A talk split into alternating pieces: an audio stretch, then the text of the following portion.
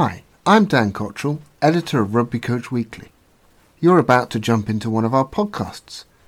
If you want to find out more about this podcast and also all of the great content, drills, activities, games, and advice on the website, then go over to www.rugbycoachweekly.net. I hope you enjoy the podcast. Be the best rugby coach you can be. Welcome to Rugby Coach Weekly Podcast with head coach Dan Cottrell, where you learn hints and tips from the rugby coaching community. Let's get started. Hello, and welcome to the Rugby Coach Weekly podcast with me, Dan Cottrell. I am editor of Rugby Coach Weekly, and I am delighted to welcome onto the podcast Shane Pill. Welcome uh, again, Shane, after a few technical difficulties. Thank you for the invitation to be on your program.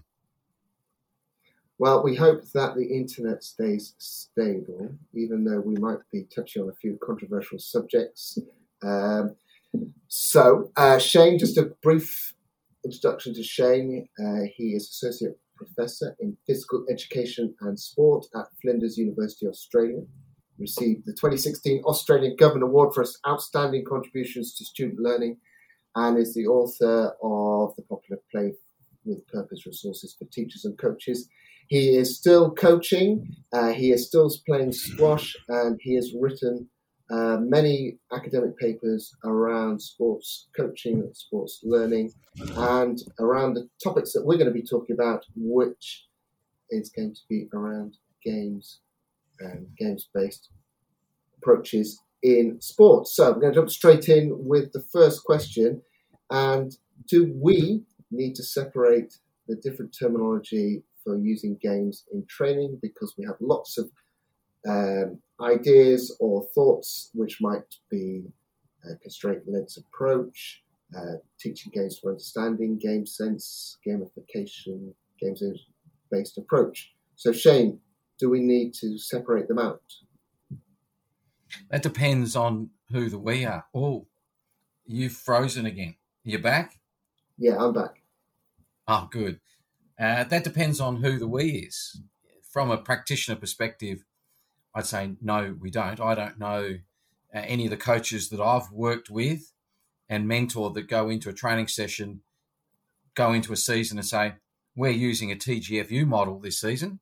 And they go in and they put a program in front of the players and they explain the efficacy of the program in a language that the players are going to um, understand. But the players, you know, really are not concerned about whether they're using TGFU, game sense, tactical games, game competency model, CLA, whatever it is.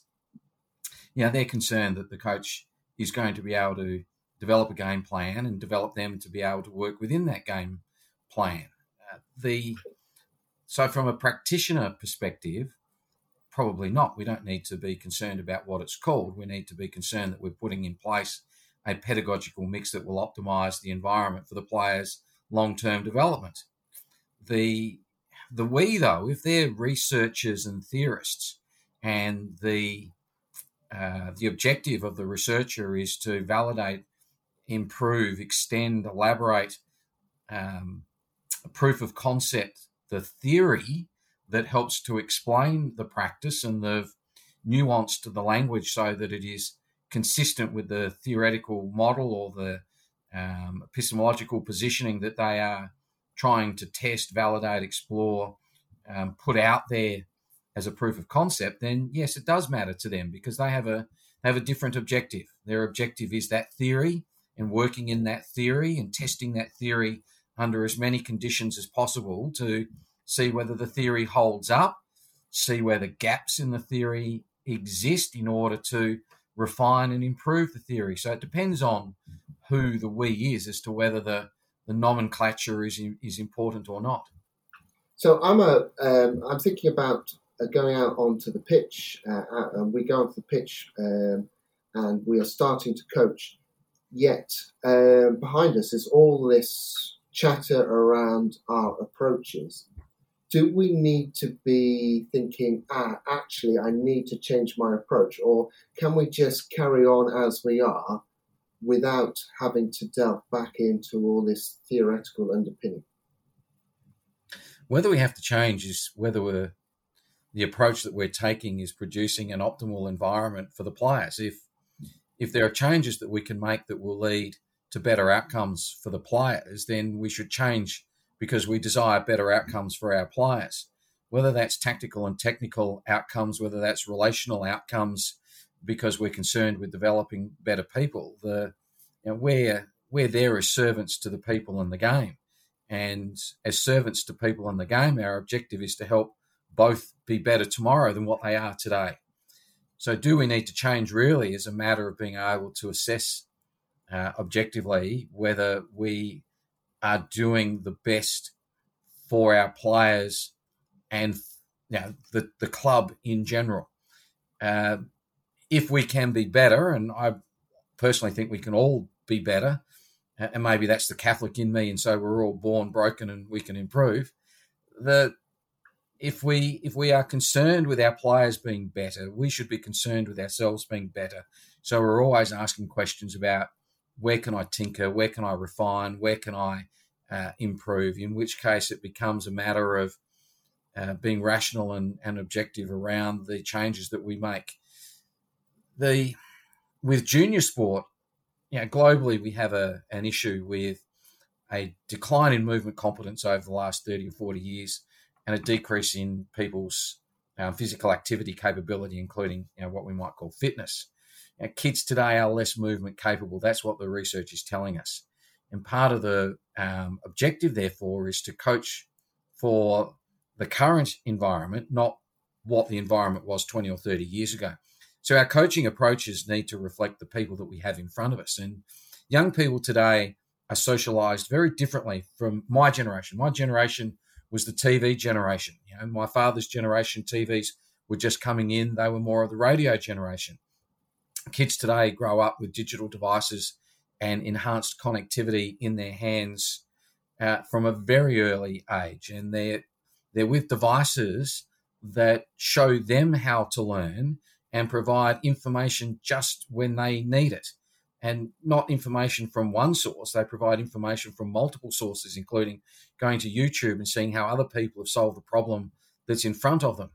So, in one sense, the, the role of a teacher is more knowledge navigator because the knowledge is so more readily available for people today than it's ever been before. But what is useful knowledge, what is valuable knowledge, what is valid knowledge and what is junk is where a lot of people need assistance to chart that through. And then packaging that up so that it becomes a learning environment is something that some you know that a teacher and a coach is trained to be able to do, which a person looking at that information may not be able to then create an environment where that information translates to an improvement in their practice.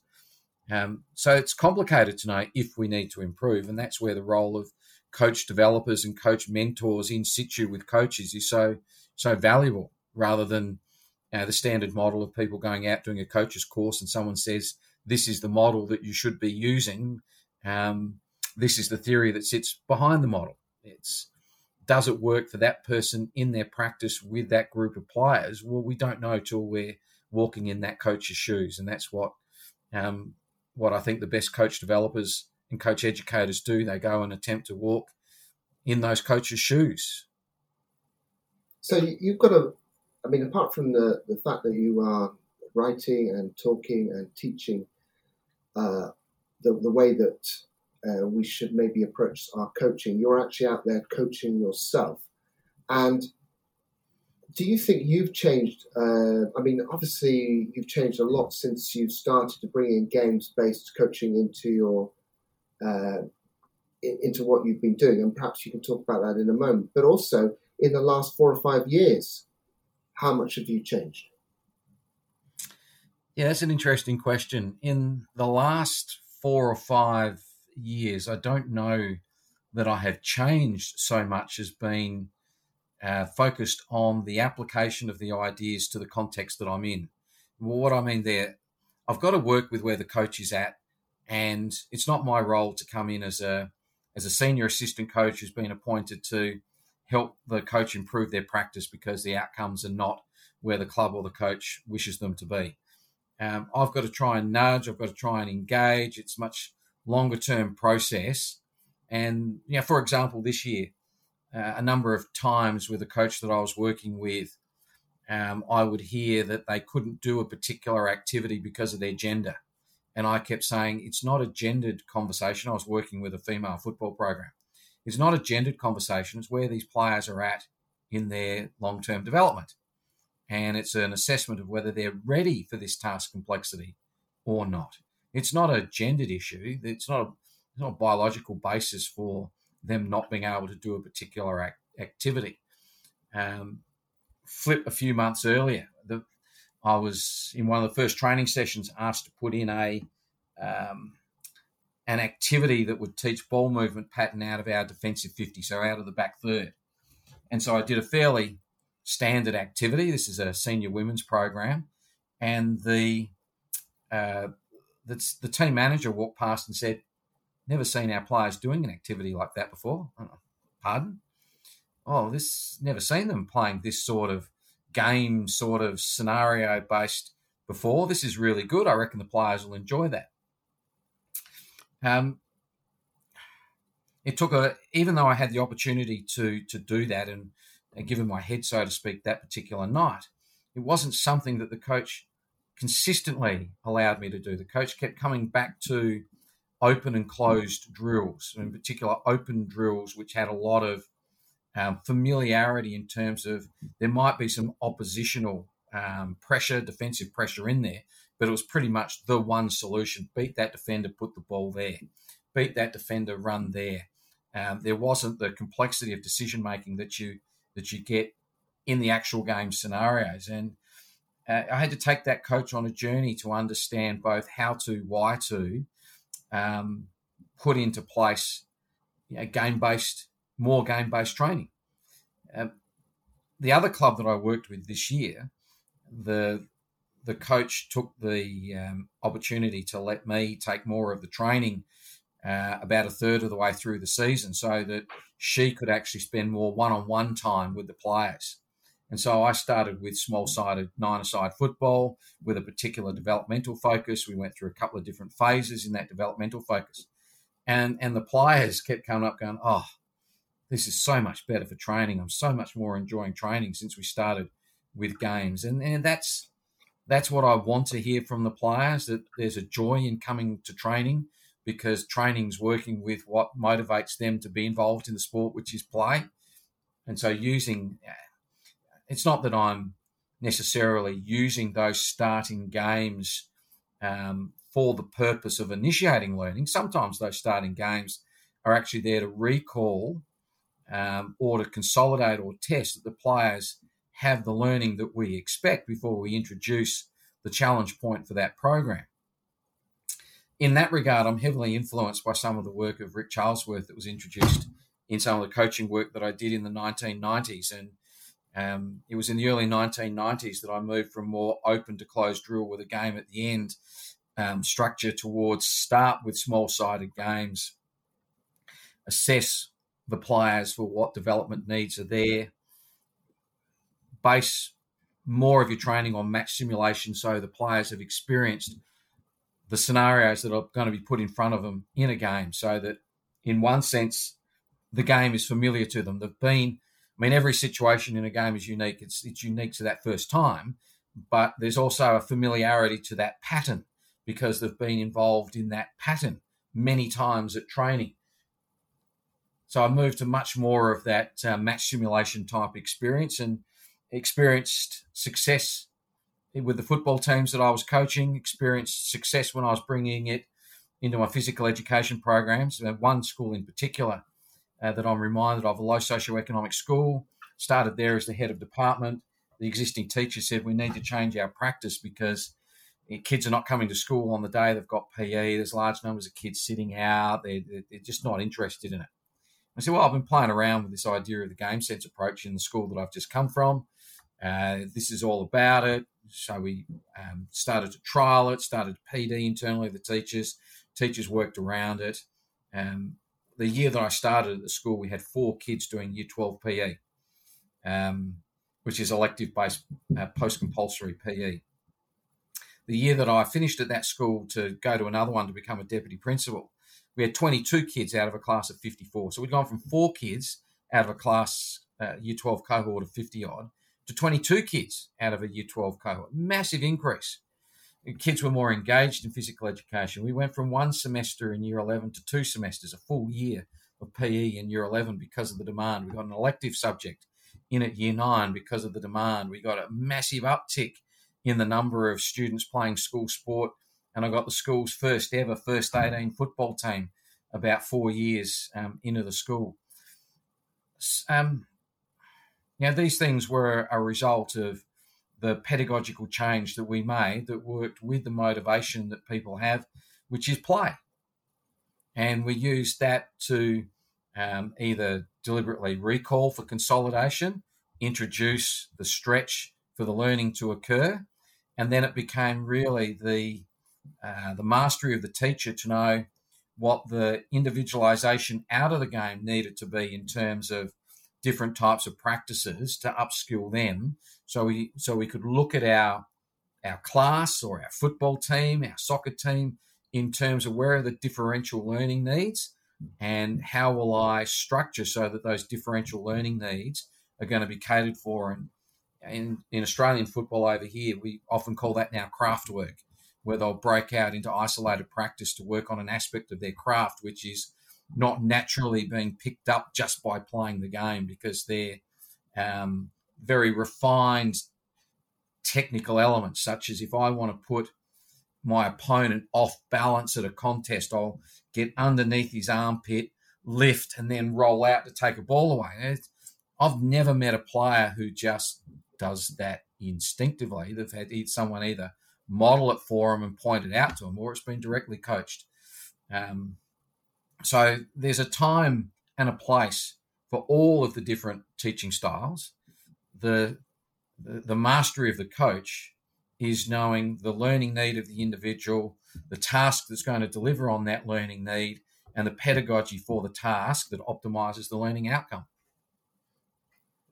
So within that, I mean, there's there's lots to unpick from there. But right at the end, you've indicated that we cannot play um, one game from the start of the session to the end of the session. So within that, there are there are an, amount of different types of games. When I say different types of games, not uh, uh, we're going from game A to game B to game C to game D, where they're just the same game, but maybe with one different rule. Each game has a very specific outcome, not specific outcome, maybe that's wrong, but they have a very specific purpose with a potential number of outcomes. And the second thing is that um, games cannot teach everything um, or effectively teach everything. So let's just go back to the first one: is that what what's the difference between the types of games? Because okay, we we have got a game that you play that you'd play in a match against another team, which is not to do with training, and then uh, you sort of you're sort of working your way back from that to smaller versions of that. Uh, you've called them match simulations. What other types of games are there in in your training?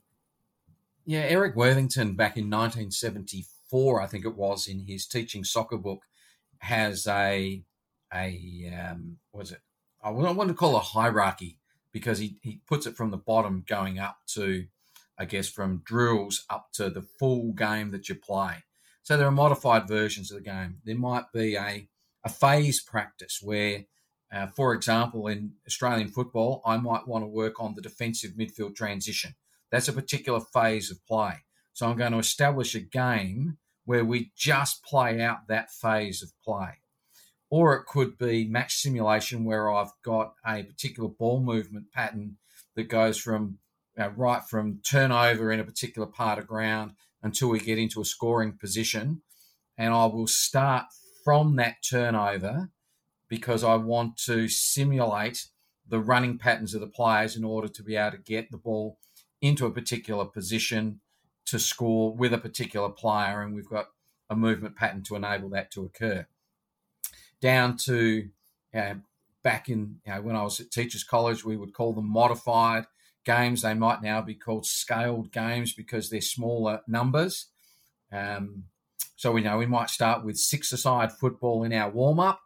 That six-a-side football might have the condition in there that um, Uh, there is no fair catch, there is no mark. You have to play on continuously because our developmental program is in speed of ball movement. So we have a similar condition in our very first small sided game to mirror the developmental focus that we're working with uh, and the technical and tactical aspects of that, which will be developed through our training program. So I don't have the capacity to bring up on the screen Eric Worthington's uh, model, but I think that's one that's really uh, useful. I'll, put it, I'll make sure it's in the blurb. Yes. About, yeah, yeah. I think it's a really useful um, figure to illustrate the different types of games coaches can use and the purpose of those games. So you're talking there about a lot about movement and the, the way that we want to play. But if we take ourselves back to, and this might be answered with uh, the second half of my question, which was about playing, taking the players out.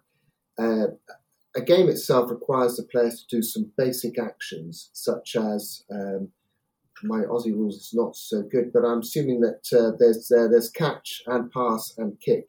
Now, if a player is unable to kick the ball very well, then or catch the ball, then whatever you simulate, every time the ball goes to them, that's the game's going to grind to a halt because they can't do things. So, how, how are you going to help develop that part of their game? Because obviously, they'll need to be able to catch. Uh, they'll need to be able to catch and then make a decision afterwards. But if they can't catch the ball, they can't make the next decision. So how, how do we break that down and build that into a games-based approach? We can scale the games so that there is different technical models there. Sorry, mate, you've frozen again, so I just want to check that we're still recording. No, no, you're good. You're good. Ah, you're frozen you're on my screen. Um, okay, so give a practical example. One coach that I worked with got his football club. Um, all the students, all the players at under 13s and under 14s didn't practice as an under 13 team and an under 14 team. They'd sort of been um, graded for differentiated practice. And so the warm up game, they went into those, let's call them yellow, green, and purple and everyone that was graded at purple, they played the warm up game. Everyone graded at green, everyone graded at amber, and there would be different technical um, skill requirements depending upon the group that you're in. The other way to do it, of course, is sometimes players need to be removed from the play and they need concentrated work on that um, technical capability before they return to play. Um, so there's no one solution to it. It depends on the context of the coach I, but I think the broader perspective that you introduce is that if everybody's doing exactly the same thing, the coach is implying that every player is at exactly the same developmental readiness. There will be a time when we want everybody to practice together because it's about bringing our team into symmetry. And as uh, Gréhaigne and others talk about, um, you need to practice together in order to have that anticipation of what your player is going to do within the action rule. So there will be a time when everybody needs to practice together. But outside of that time, if we're not differentiating for the challenge points of the players that we've got, those that are not ready or or at a at a lower level than other players, they're going to be highly anxious because they know they can't do it. And they don't want to be exposed that they can't do it. So eventually they'll drift away because it's too hard for them. So we need to have scaled back challenge points for them to feel, um, yes, I can meet this challenge. Hi guys, you might notice that there might be a change in quality of the recording from now on because just as Shane was completing that sentence, uh, the internet broke down again. So we reconvened back on Skype and this is the result. So he might just be repeating a little bit of what he said, but we are continuing with the podcast. And we're back. Different look. There'll be a time when everybody needs to practice together to have the the team symmetry. But if a coach has everybody doing the same thing at the same time all the time, the coach is in essence saying everybody's at the same developmental readiness, which we know is a nonsense. So differentiation, differential practice needs to be part of the coach's toolkit and deciding on you know, how they're going to group learners into similar challenge points and be constructing the game. If it's not a game, whatever task the learning task is, for that particular group of, of learners. with a with a senior coaching program and with adolescents, that might be what we call craft work at the end of training, where we have different groups working on different aspects of their technical toolkit, depending. Yeah, um, I'll use an Australian football example because that's my sport. We might have a group working on one-step kicking because uh, our ball movement pattern relies on speed of ball movement, and they're not very good with uh, with one-step kicking. So we're working on that with another group. And they fumble the ball when it's on the ground. The ball spends a lot of time on the ground in Australian football. So you need to be um, clean in taking possession first go when the ball is on the ground. So they're working on ground ball pickups. Might have another group that uh, has poor tackling technique. They could be working on that aspect of the game. So there, there are different um, elements of the players' movement toolkits that have been working on based on where the developmental targets are for those groups. So that those uh, breakout groups then, uh, what would that look like? That would that be a game? Would that be what we might dare I say it, call a drill? What what what are you expecting to do in those breakout groups? Yeah, this is a this is a challenging question, and it comes down to how do you define a game? Yeah, if I'm at a low level of movement development, a game could be simply the first to get to five, whatever the five is, or the game could be the first to knock over a target, or the first to do something, or you'll get a point if you achieve this. And it becomes a game, it becomes a challenge, either myself or against another player.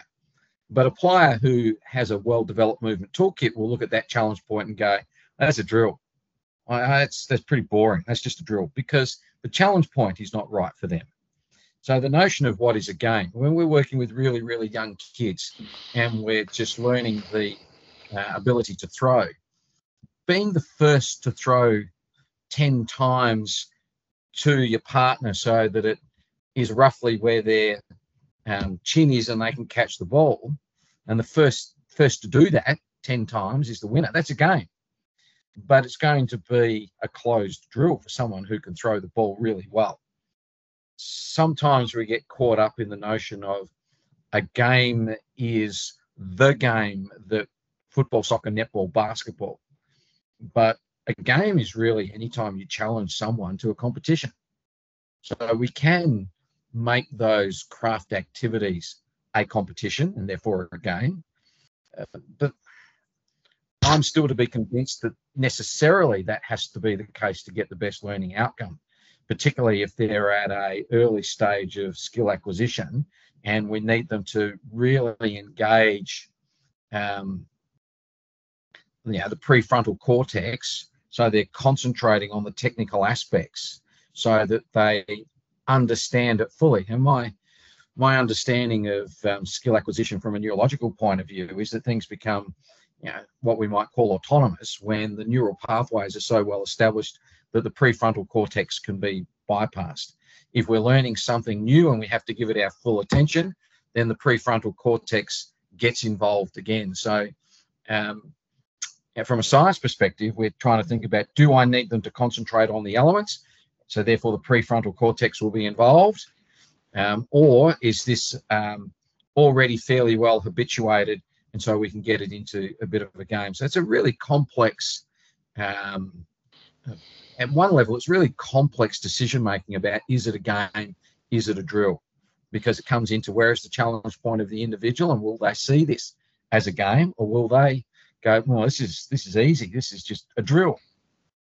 So we're trying to create. Uh, sorry, I was going to interrupt there. Now, uh, habitual is a really interesting word, I think, because within a game, um, and if you're playing uh, close to a match simulation, you may be creating within that game good habits and bad habits. Um, yeah, in a um, in an exercise where you are say it's just one v one, and you can see where the hands are or where the foot is, you can you can get lots of repetitions in.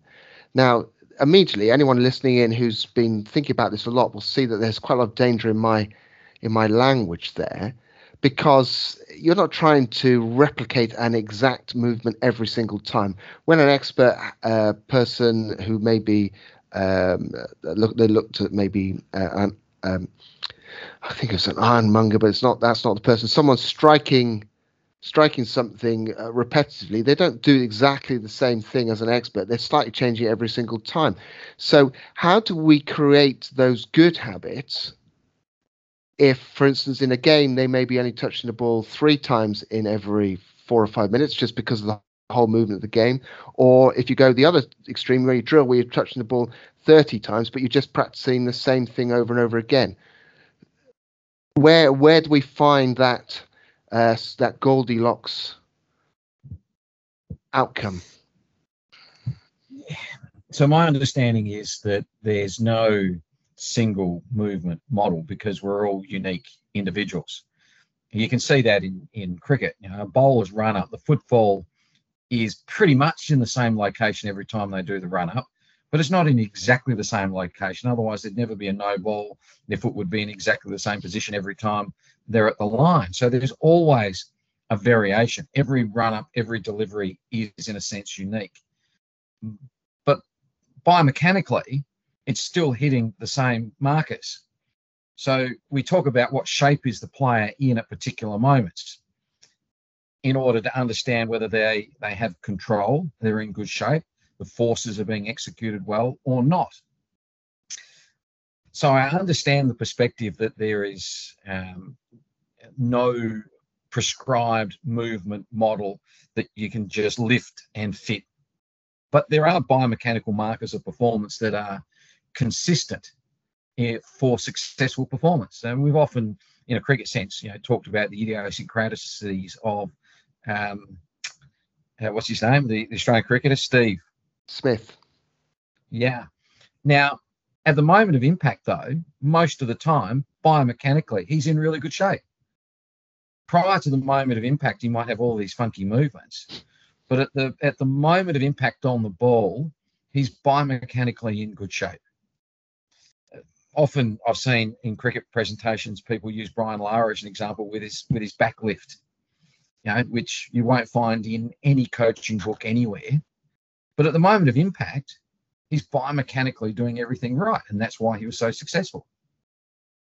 So part of um, uh, the challenge is, as a student of movement, is knowing what doesn't need to change because it doesn't matter, but what does need to change because if it's not biomechanically within uh, the, the range of performance is biomechanically sound will cause a problem. It could be what Alan Launder referred to as a dead end technique, which will only take you so far. Or it could actually be putting stress on the body that if that movement was continued over a long period of time would lead that athlete to break down. So it needs to be remodeled because it's not going to be one that is sustainable for the athlete to keep doing. So how are you going to remodel that then? Is it possible to do it through? Uh, we've got an expert athlete. They've gone through the um, the novice ideas of uh, you've got to hit that target 10 times. They're beyond that now, but you've now realized that they need to remodel because things are going wrong. It's looking dangerous. What what would be the process in from from your experience, given that first of all, you're spending a lot of time writing about these things and researching it, and then also you're actually going onto the field and working with the athletes at the at the time. So, h- how would you approach that? Mm. And whether you approach it from creating certain conditions that require a particular movement solution, or whether you call that a drill. As a coach, when I look at it, it looks like the same thing it looks like an isolated practice. There might be a theory that says we've put certain conditions in place that constrain certain um, movement potential in order to focus on a particular way of doing things, providing a direct link to the affordances in the environment. Or you could explain it by saying that I've uh, pretty much prescribed the movement model in very general terms um, through this drill, the outcome is still going to be the same. If you go back and you have a look at when Dennis Lillee broke down with his back injury in the 70s and had to have his action remodeled, there's a lot of biomechanical analysis. There's a lot of isolation out to um, particular movements that need to be uh, reshaped. And again, I use that word deliberately. It's about what shape the athlete is in at particular moments. because we're analyzing the lines of forces that are acting on the body, acting on the implements. And in order to change those lines of forces, we need to change, in order to change the forces, we need to change the lines that those forces are operating under. So it's a, it's a biomechanical analysis at its heart. And that biomechanical analysis will lead you to be directing the player to change their movements away from what they're currently doing to something else. Now, if you could put in that in an exploratory framework and play around with different movements until you find the one that best fits, or as a coach, you could say, I don't have the player and I do not have time to go through an exploration and we'll pretty much arrive at the same solution anyway from a biomechanical perspective. We'll prescribe the biomechanics, look for the shape of the athlete, and we'll worry about the things that matter. And if there's um, if there are movements that don't actually affect the performance, we don't necessarily need to change them. So it's perfectly possible that you may say to a player, uh, I've been watching the kicking uh, that you've been doing, and you can see that it's moving off to the left when you want it to be going straight. You could pretty much say, put the ball in this shape in your hands, or drop the ball in this way, rather than say, uh, what do you think if you tried this? I mean, it, it, you're not going to know the athlete to know that you either you can sometimes you can just tell them, and sometimes you've got to let them explore. So it's not one way to do it. It is the way that you feel at that moment works for that athlete.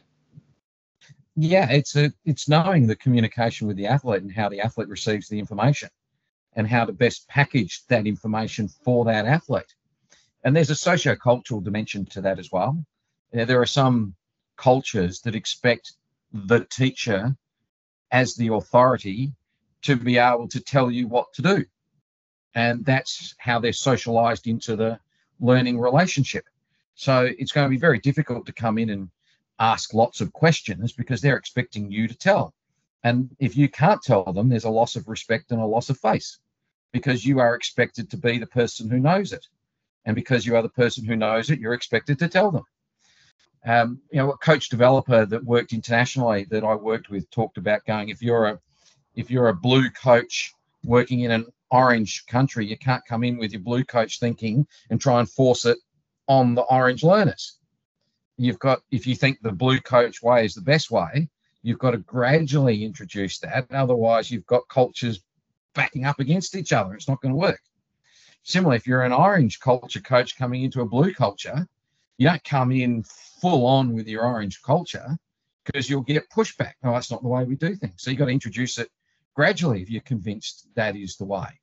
To give you uh, to give you an analogy, when I went into a school to change the PE program, after consulting with the staff who said to me, "We need to do things differently because it's not working at this school."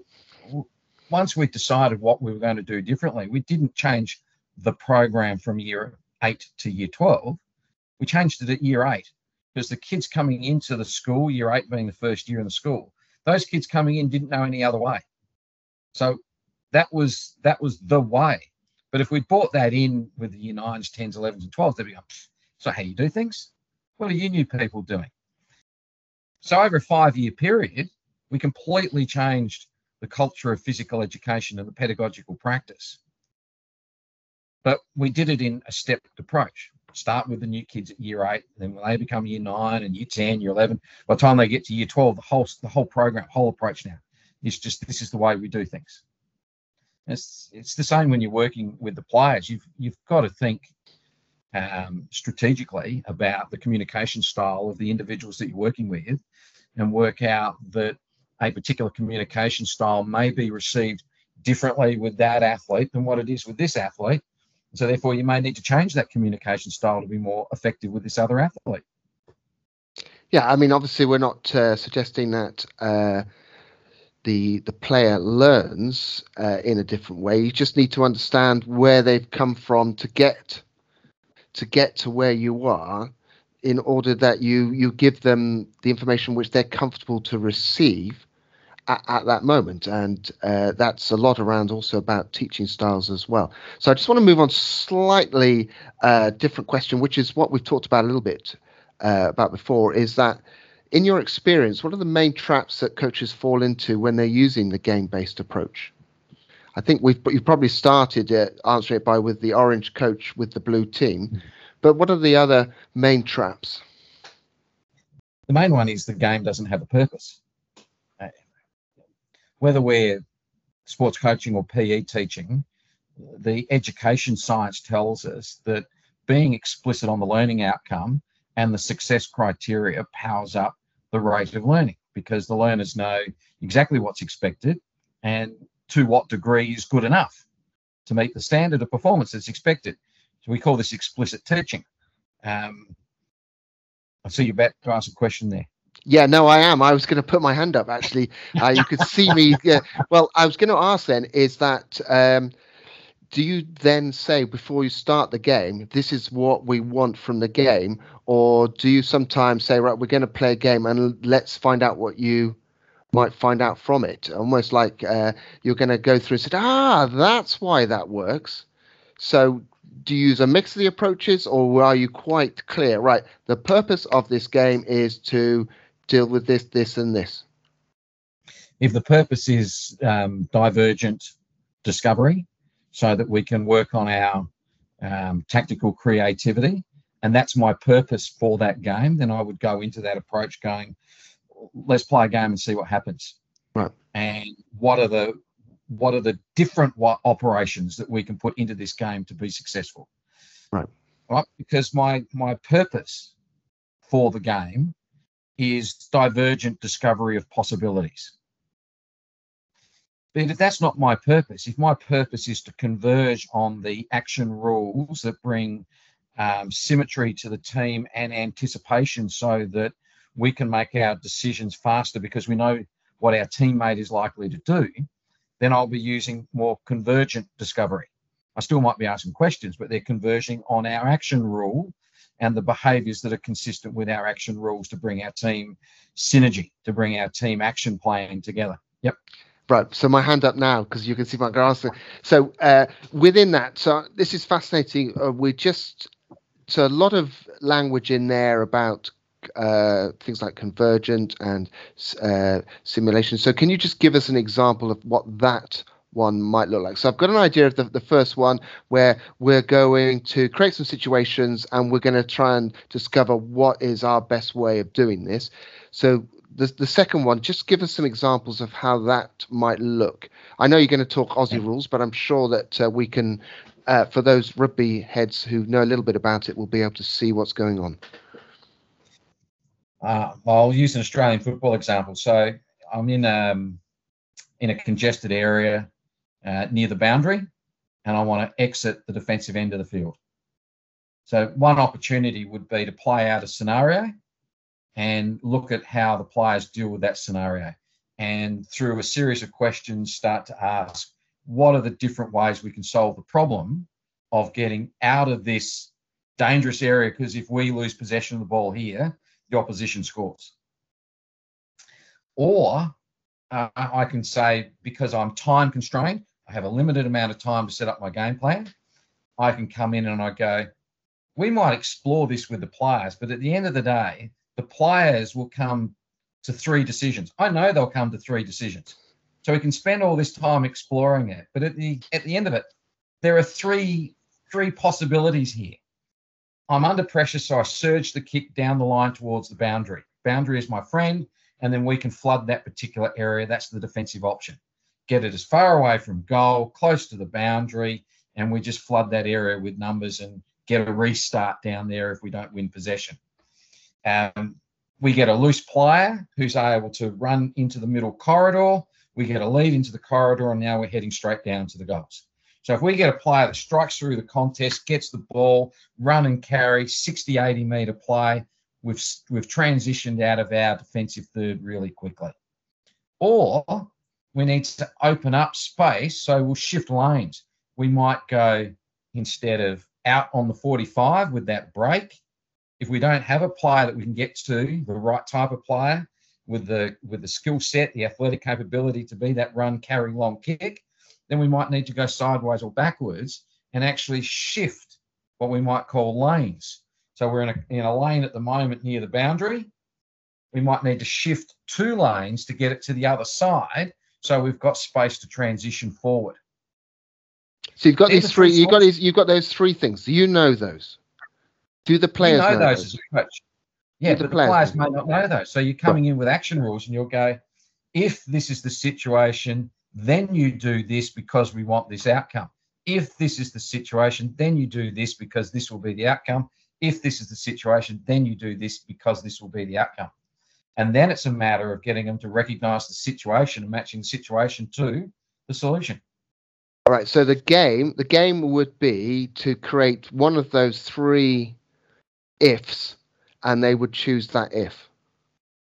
Yeah, but generally, if you're doing match simulation, you don't know which one of the ifs are possible until the ball starts playing. Right. So the players need those action rules to help them with their decision making. Right. right. We've just one possession, but this is the situation. This is the outcome that we're desiring. Now, because it's an action rule for the team, the team knows it, they're anticipating it. We're likely to get to that next contest first and control it. Uh, and that's why we have action rules or um, team strategies to bring that anticipation so that we can make our um, decisions faster than the opposition can um, because we're in some sort of symmetry with our teammates. But to go back, um, you, you, you need players with a fair degree of knowledge. If you're going to walk up to them and go, you're meant to kick the ball there, straight in front of you, but it went off 45 degrees to the right. What are three things that could have happened at your foot to cause it to go off to the right rather than straight ahead? Like three things that could have happened at my foot. Oh, I don't know. So there's a fair bit of knowledge, you know, biomechanical knowledge, if anything, to understand what needs to happen at the foot for the ball to go straight, to understand what are the possibilities that could have happened to cause it not to go straight. So, uh, in terms of uh, the purpose, so we got the first purpose was discovery. The second yep. purpose is uh, sort of like an an if then. Yep. So, what are the other purposes that you might set out beforehand then? Oh, look, we we set out uh, a range of different purposes in a book that's coming out in November, Spectrum of Teaching Styles, where we've taken Mosston's 11 teaching styles, which sets out the clear purpose of each teaching style, coming from direct instruction right through to um, players who are able to coach pretty much independently. They're able to coach themselves uh, and set out when each particular coaching style would be used because there's a particular purpose that it is well suited to. And so I keep coming back to this notion of whether it be a game, game related, an open drill, which is game like but not a game, the, the key aspect is to, to be clear on what the learning intention is and does the pedagogy, direct instruction, peer teaching, uh, guided discovery, convergent discovery, does it actually deliver the learning outcome that you want for those players? Often, going back to your starting point, there's a mismatch between the, the pedagogy or the mix of pedagogies and the learning outcome that the coach actually desires for the players. So it comes down to being really clear in your um, pre session planning, thinking about matching the questions to what the learning intention is and being as deliberate with the planning of the instructional strategies as you are with the content that you want the players to experience. I think the in, from what I observe with coaches, my own experience, coming up with the activities of a coaching session is actually the easy part. Hmm. Coming up with how we're going to engage those brains in the learning so that we've got players who are better thinkers in the future than what they are now that's actually more difficult. A lot of the time, when I hear coaches asking players questions with good intent, they think they're stimulating new learning, whereas in fact, they're just getting the players to recall what they already know. Okay, and this is um, something I, have observed and made a mistake myself. Is I've let the game go. I've stood back because I want to give the players space to explore. Um, and really, I need to be a lot more active. There's a, there's a mistaken expression that we want to make the coach redundant when in fact the coach is never redundant if they're a good coach because they are, as you say, working really hard to work out when to intervene and what intervention makes sense. So, um, in in the middle of a game, you come in with a question. That question has to be on point. So, what would be an example of a question which is on point as opposed to a question which doesn't really crack the uh, crack the intention? Without giving a specific example, because I, actually want to you know, put the time into preparing. Um, here's the coaching scenario. What I'll say is that often when questions are developed in the moment from the observation, that's when they miss the mark. So the coaches planned what they actually want the focus of that session to be, what the learning is, mm. and then they're watching and they go, Oh, I need to ask this question because I've just seen this. Ah. But the question's not on point to what the learning intention of the practice task and the practice session was. So it hasn't got the brain to focus in and what you want the brain to be focusing in. Yeah. Which is well, the learning it, intention for that session. Isn't that just almost like the key point? Is that uh, this is the mistake I make? I uh, observe is which is very important to see what's going on, but really I should still be asking the question that I prepared two hours earlier. Um, and maybe the tone of it changes a little bit based on the observation, but the actual the the intention of the questions remains the same. So if I'm want to talk about uh, the way that we exit from a certain situation, I'm not then talking about, oh, and by the way, your hand position was poor, or we need to think about, or what can you do differently with your hands?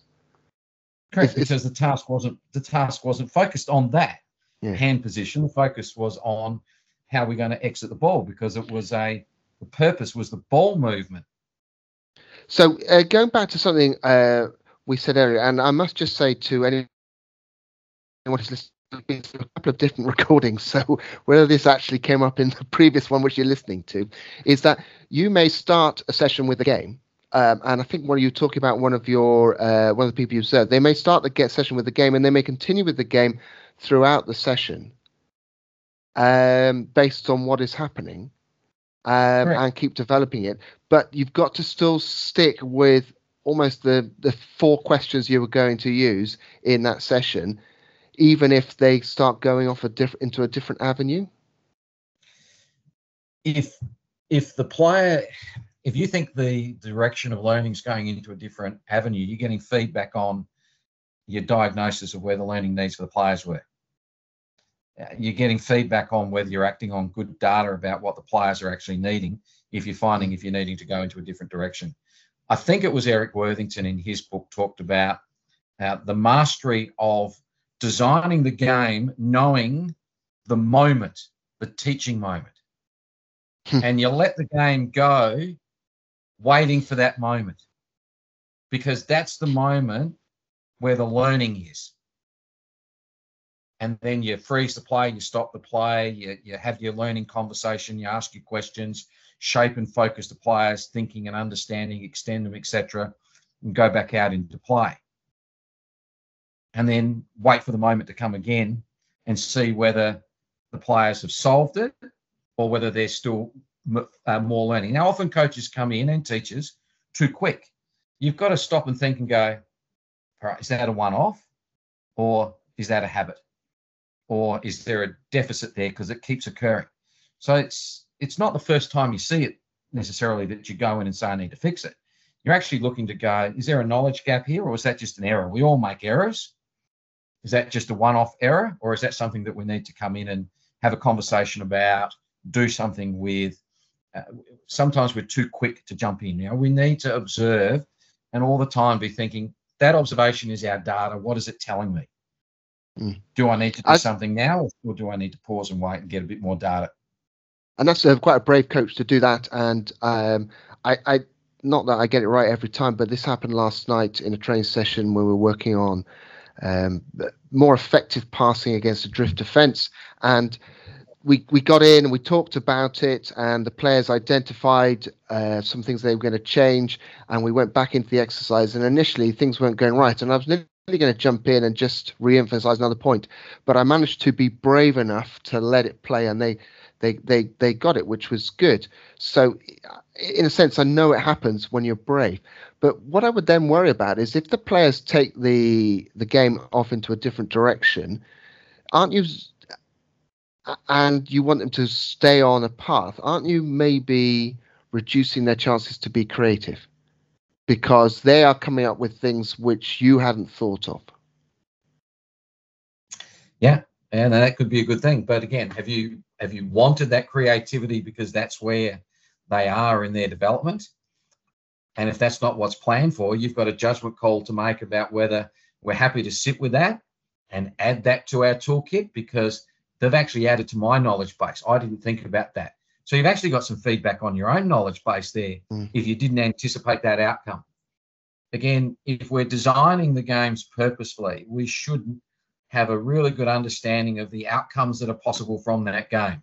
Mm. And if there's an outcome that occurs in that game that we hadn't thought of, that's good feedback about where we are in our knowledge of the game. Yeah, and I think another thing is that we are sometimes get confused uh, over novice versus expert players here. Novice players are unlikely to be creative in the sense that they're going to surprise us. They're not going to do something which we say this is a movement solution I've never thought of or seen before because it's repetitive. But at an expert level, the the players will be at such a level where they are standing on the shoulders of giants in terms of what they can do, and they might find a slightly different solution, which is what we might regard as really creative because it's not something that they or you have come come up with. Whereas a novice player, creativity is something not novel for them, and you can say, "Oh, that's very good. That's a great way to pass," knowing in the back back of your mind uh, that that's that's one that I've seen a hundred times before, and well done for jumping ahead of everybody else. Yeah, it's creative to that individual and where they are in their their development, but it's not creative in terms of a completely novel solution to that particular game challenge. It's just mm. novel to the individual. Yeah. Yeah, and so, we sometimes get get confused when we're watching games as to what novel and creativity is. And I've got this memory of um, uh, Riley McGree, I think it was, did a scorpion kick in an in an A League game.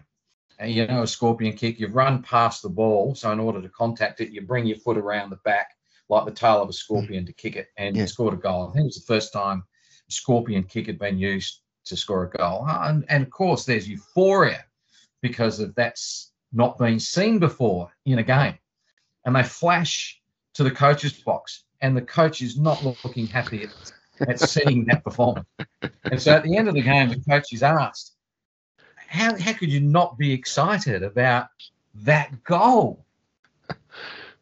And he's gone, oh, he's been practicing it, training for weeks, and I've been trying to get him to stop practicing it at training.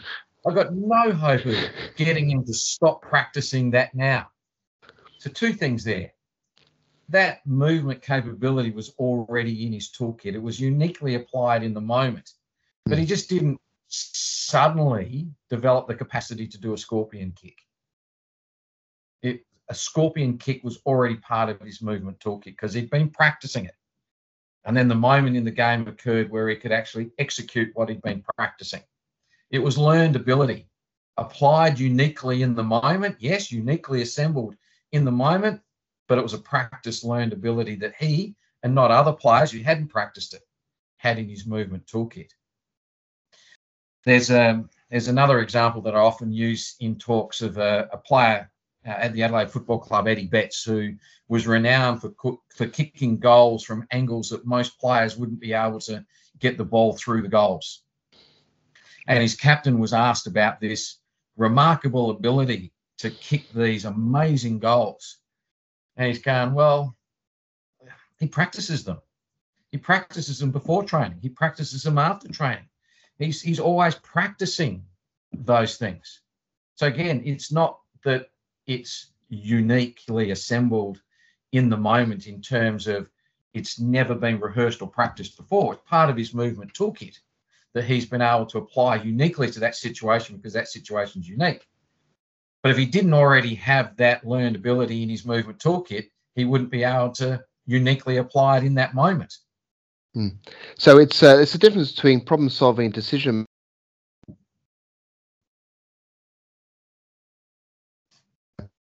Uh, gone out what works and what doesn't work, and the decision is in the moment on the pitch. Ah, scorpion kick opportunity, going to use it, and uh, that that is uh, that is something that we've we we talk about uh, players trying to become better decision makers and probably we need to help them have lots of chances to solve problems. And I think you've said before is that they recognize patterns, shapes, and then they can see, ah, if this is the case, then will we use this. Now, it will be slightly different version of maybe what they've done in training, uh, but it will be a sort of version which they probably used before. Not necessarily, but probably used before. I think that's a good way of describing it. It's unique to the moment but it's a version of something that they've done before. So it's it's in one sense familiar, but in another sense completely unfamiliar because it's unique to the moment because that moment has never occurred before. Mm. But moments yeah. similar to it have occurred before at practice. And that comes back to uh, again, I think it was uh, Rick Charlesworth in his book talked about uh, there there aren't moments in the game that the players shouldn't have practiced over and over again, uh, shouldn't have experienced through practice at training. So the role of the coach is to provide that experience. So when that moment occurs in the game, the, pro- the players go, I know what to do. Hmm.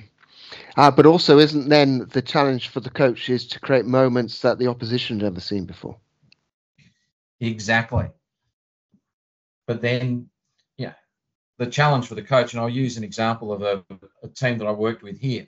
We planned pre-season for, let's say, game style A. But by the time we got to the end of the first round, everybody had seen game style A. So during the first round, we're also working on game style B. Mm. And in particular, when we go from game style A to game style B and then back to game style A again, mm.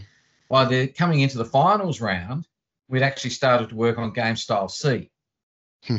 which the teams hadn't seen before. And so players, we had particular calls uh, and signs, and certain players were able to initiate it on the ground. When was game style A? We might just call that normal. When was game style B? When was game style C? And uh, in in that shows uh, that um, these these moments are, are really important because there are pictures that you see in your mind and you think, ah, right, I can see that. That's that's what I do. And I think anyone who's played a lot of sport will will recognize that they they unconsciously do something because it's it, it's it's the right thing to do because it just feels right in that moment. And I suppose uh, the more that we can create that feeling if that's such a thing, then then the better. Anyway, I'm going to um, uh, wrap things up there, Shane, because we've we've done about 15 different efforts at this recording, so we've probably been on for about four hours. Um, uh, I don't know how much we're gonna be able to uh, going to put together, but because there's loads of more questions I want to uh, come to. Is there anything that you just like a, a closing thought you would say for coaches to say, right, if I'm I, I'm I'm biased because I'm a great believer in using games as much as possible, and I'm all the time trying to develop how I use them. Is there one thing that you would say to coaches as a pointer to to make sure that either they restart or rethink or just make sure that they are doing the right things in terms of using games in coaching and training and learning? The best advice that was provided to me back in the 90s was just give it a go and don't be worried about if it's right or wrong. And I think you know that language that you've got the approach right or wrong is not the way to go about it. The coaches are learning just as the players are learning. So coaches need to be encouraged to be brave, to be fearless, and experiment in order to be better tomorrow than they are today. And that better is getting um, enhanced outcomes for their players, their athletes if we want our players to be brave and push their abilities and continue to learn, then we as coaches need to be brave and continue to push what we're doing. And I encourage PE teachers and coaches to actually be bold in front of their groups and saying, I'm trying something. Read mm-hmm. this, reckon it's a great idea, I'm going to try it. If it if it goes belly up, it goes belly up. That's okay. So mm-hmm. modeling to the players. Training is a time to be brave and push your abilities. Mm-hmm. That's the only way you're going to get better. And if you know if the coach puts it into practice and it doesn't work, that doesn't mean it was necessarily a bad idea. It just maybe means that that wasn't the group to try it with. It might have worked with a different different group. So it's not dismissing it. It's actually that reflective practice to go, was it a bad idea or an idea that wasn't ready for that group? Um, so just give it a go, you know, and give it a go. Small steps. Start maybe with game-based activities uh, at a particular stage of training rather than at the end of training as the culmination of training as we will play a game at the end. If you've tried hard we get through everything and you're good. Well, the game's not the reward. The game is what we're there for. Mm. to be better at it. We can't be better at it if we're not doing it. So if the game is what we want to be better at the game is what we need to be doing more of. Mm. so think of it from that point of view is what i would encourage too um, Don't make the game the reward. Yeah. Yeah, there's a lot of things that we could be discussing, like Daniel Memmert's idea of inattentional blindness, that again changes the perception capabilities of players um, and narrows their their capability for action. If we're not playing games, and the majority of it is very scripted movement patterns with only single solutions. Um, so there's so much that could be explored in this space, but I think it's a matter of getting a go, getting some confidence, and for me, possibly the um, the best starting point is to start training with games and using small-sided games, five-a-side, six-a-side, eight-a-side, different variations of small-sided games with a particular focus to test where players' abilities are at, to give you mm. feedback on are the players where you think they should be. So they're a, they're an assessment tool for you at the start of training. Mm. Well, Shane, uh, that's well, first of all, within that, there's a podcast with about uh, the whole of those last three things you've said. Um, apart from everything else, well, I I've really enjoyed a very extended chat, um, and lots lots for everyone to pick out. Um, if people want to find out more about what you're doing, um, where would where would be the best place for them to go? Uh, I'm on Twitter um, and LinkedIn are the two professional spaces that you'll find me engaging with people, probably more so in LinkedIn these days than on Twitter. Uh, and of course, you can hunt down my university uh, page very easily. Google Shane Pill Flinders University, and you'll get my email address from the Flinders page, and you can email me to start up a conversation as well. Great.